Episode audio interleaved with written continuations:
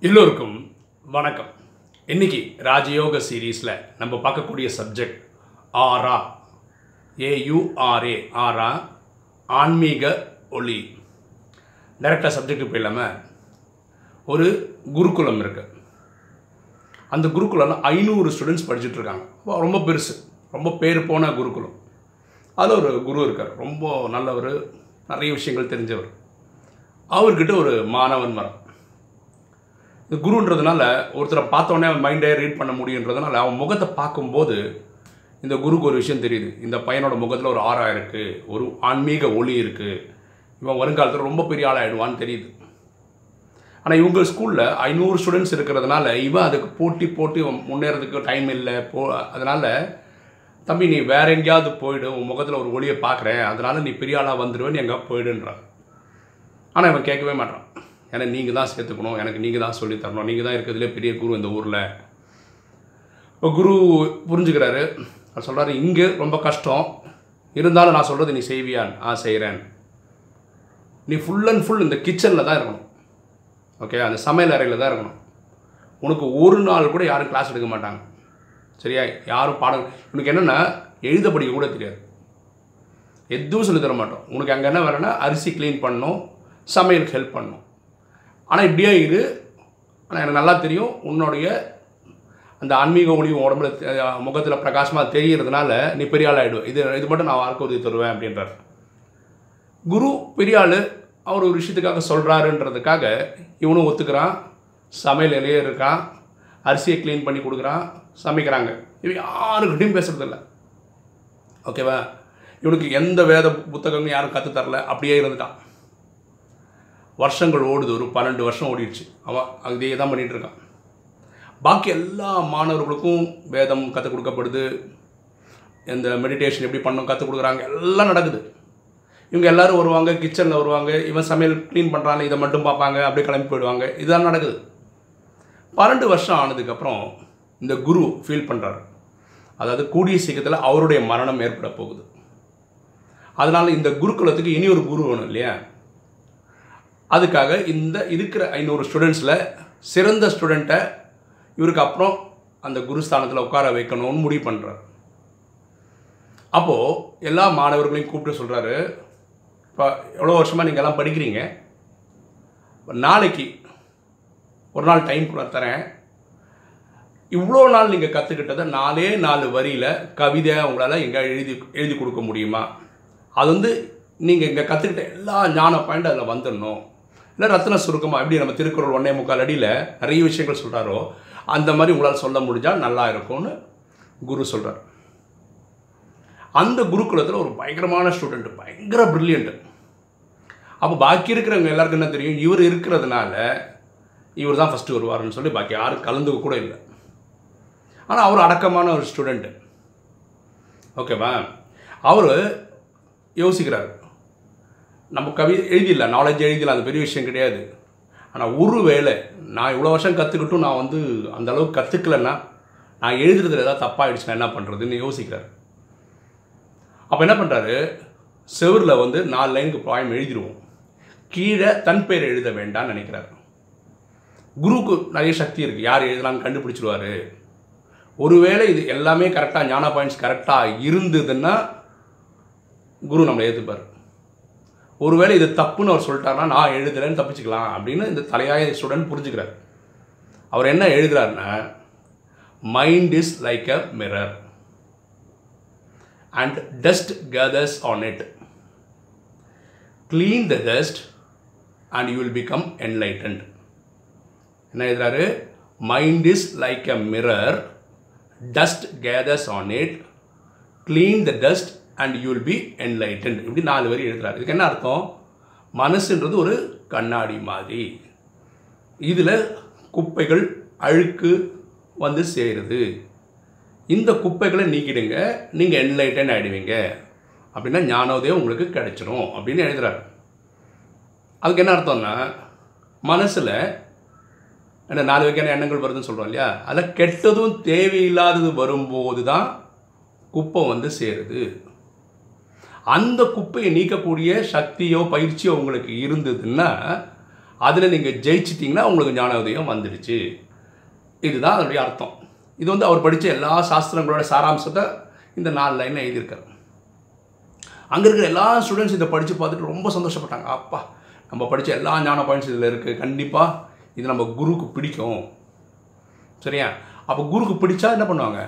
அவர் அடுத்த குரு அடுத்த குருவை இவருக்கு நியமிச்சிருவாங்க அப்படின்னு பேசிக்கிறாங்க.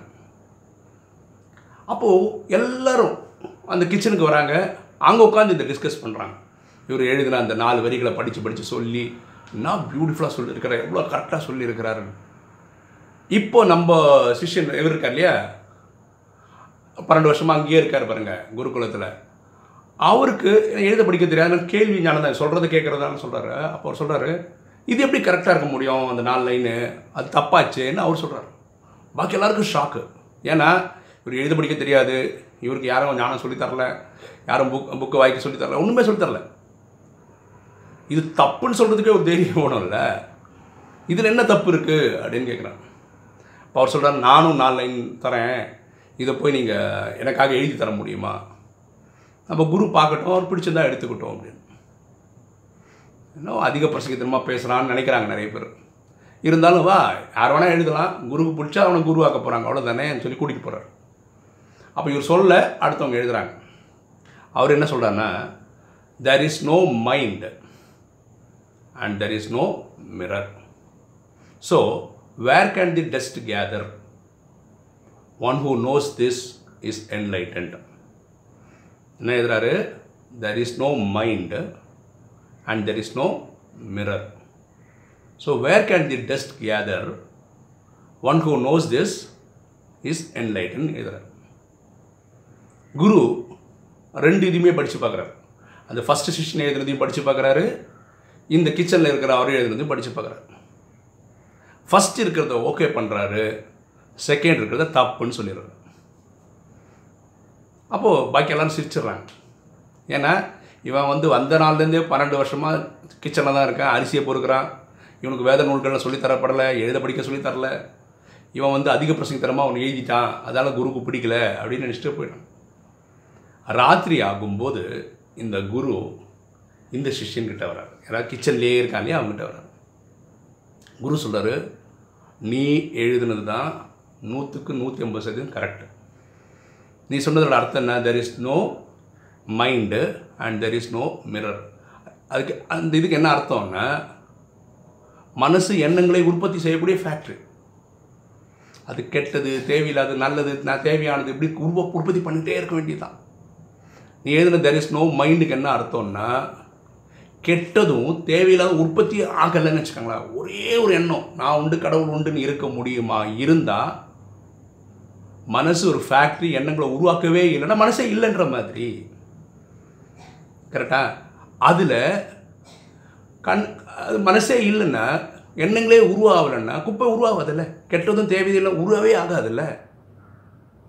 இந்த விஷயம் புரிஞ்சுக்கிறவன் ஞானோதயம் அடைந்தவன். இது கரெக்டு இது நான் கரெக்டாக புரிஞ்சுக்கிட்டேன் நீ எழுதினதை. ராஜயோகத்தில் பரமாத்மா சொல்கிறாரு இந்த ராஜயோகத்தில் ஹையஸ்ட் லெவல் என்னென்னா என்னை நினைக்கவும் வேண்டாம் மறக்கவும் வேண்டாம். இல்லையா? நம்ம மற நம்ம நினச்சிட்டு இருக்கிறது என்ன அர்த்தம்? மறந்தனால நினைக்கிறோம். அப்படி நினைவே வரக்கூடாது. எப்படி நம்ம சொந்த அப்பா அம்மாவை குழந்தையை மனைவியை வந்து நம்ம நினைக்கிறதுக்காகவோ மறக்கிறதுக்கும் நினை அப்படி கிடையாது. ஆட்டோமேட்டிக்காக அவங்களோட நினைவு இருந்துட்டுருக்குல்ல அந்த மாதிரி பரமாத்மா நினைவு இருக்கணும். நீ சொன்னது நான் புரிஞ்சுட்டேன். வேறு there is no mind mind இல்லைன்னு இல்லை. ஆத்மாக்குள்ள மனசு இருக்குது ஆனால் மனசில் கெட்டதும் தேவையில்லாத சிந்தனையும் வராமல் இருந்ததுனாவே மனசு எண்ணங்களை உற்பத்தியே பண்ணலை தேவையில்லாத உற்பத்தியே பண்ணலை. ஒரே எண்ணம் தான். நான் உண்டு பரமாத்மா உண்டு கடவுள் உண்டுன்னு இருக்க மாதிரி நிலைமை வந்ததுன்னா கெட்டதே உற்பத்தி ஆகலைன்னா குப்பை வரவே வராது. குப்பைன்றது என்ன மாய் அஞ்சு விகாரங்கள் காமம் கோபம் அகங்காரம் பற்று பேர இது வரவே வராது. இது வராமல் பார்த்துக்க முடியுமா? இருந்தால் அவன் ஞானோதயம் அடைஞ்சிட்டான். அவன் கர்மாதி நிலையை அடைஞ்சிடுவான் இதுதான் உயர்ந்த நாலேஜ் அப்போ குரு சொல்கிறாரு நான் நீ வந்த முதல் நாளே நான் உங்ககிட்ட சொன்னேன் உனக்கு இந்த ஆறா இருக்குது ஞான ஒளி இருக்குது அதனால தான் சொன்னேன் இந்த இடத்துல ஐநூறு பேர் படிக்கிறாங்க. ஒருவேளை நான் ஒழுங்காக குரு நியமிக்கணும்னா உன்னை தான் நியமிக்கணும். ஆனால் இங்கே இருக்கிற பாக்கி சிஷ்யர்கள் உனக்கு கொன்னே போட்டுருவாங்க. அதில் தயவு செய்து நீ இன்றைக்கி நைட்டே இங்கேருந்து கிளம்பி போயிடு. நீ எங்கே போனாலும் நீ குரு தான். ஏன்னா உனக்கு எல்லா நாலேஜும் தெரிஞ்சிச்சு. உனக்கு சிஷ்யர்கள் தானாக வந்து சேருவாங்க. ரொம்ப ஆழமான விஷயம். பரமாத்மா ராஜயோகத்தில் சொல்கிறாரு நாலு விஷயம் பண்ண சொல்கிறார் அமிர்த வேலை யோகா ரால அப்புறம் ஸ்ரீமத் சேவை இதெல்லாம் பண்ண சொல்கிறார் டெய்லி வாணி படிங்கெல்லாம் சொல்கிறார் ஆனால் பரமாத்மா அதே சொல்கிற வர வேற ஒரு இடத்துல என்ன சொல்கிறாருன்னா சில தாய்மார்கள் இருக்காங்க. அந்த நாலேஜுக்கு வந்திருப்பாங்க. அவனுக்கு ஒன்றே ஒன்று தான் தெரியும். நான் ஒரு ஆத்மா ஆத்மாவின் தந்தை சிவன். அவரை ஆத்மான்னு புரிந்து நினைவு பண்ணால் போதுமான இது மன்மனாபவ. தன்னை ஆத்மான்னு புரிந்து தந்தையாக சிவனை நினைவு செய். இது மட்டும்தான் தெரியும் அவங்களுக்கு. அவ குடும்ப சூழ்நிலை எப்படி இருக்கும்னா மாமனார் மாமியார் இந்த சிஸ்டம்க்கு அனுப்ப மாட்டாங்க. கணவர் அனுப்ப மாட்டாங்க பசங்க அனுப்ப மாட்டாங்க. வீட்டில் இருக்க ப்ரெஷர்னால வீட்டிலேயே தான் இருப்பாங்க. நாலு செவருக்கு இடையில தான் இருப்பாங்க. ஆனால் எப்போவுமே தான் உண்டு பரமாத்மாவுடைய நினைவிலே இருப்பாங்க பாருங்களேன்.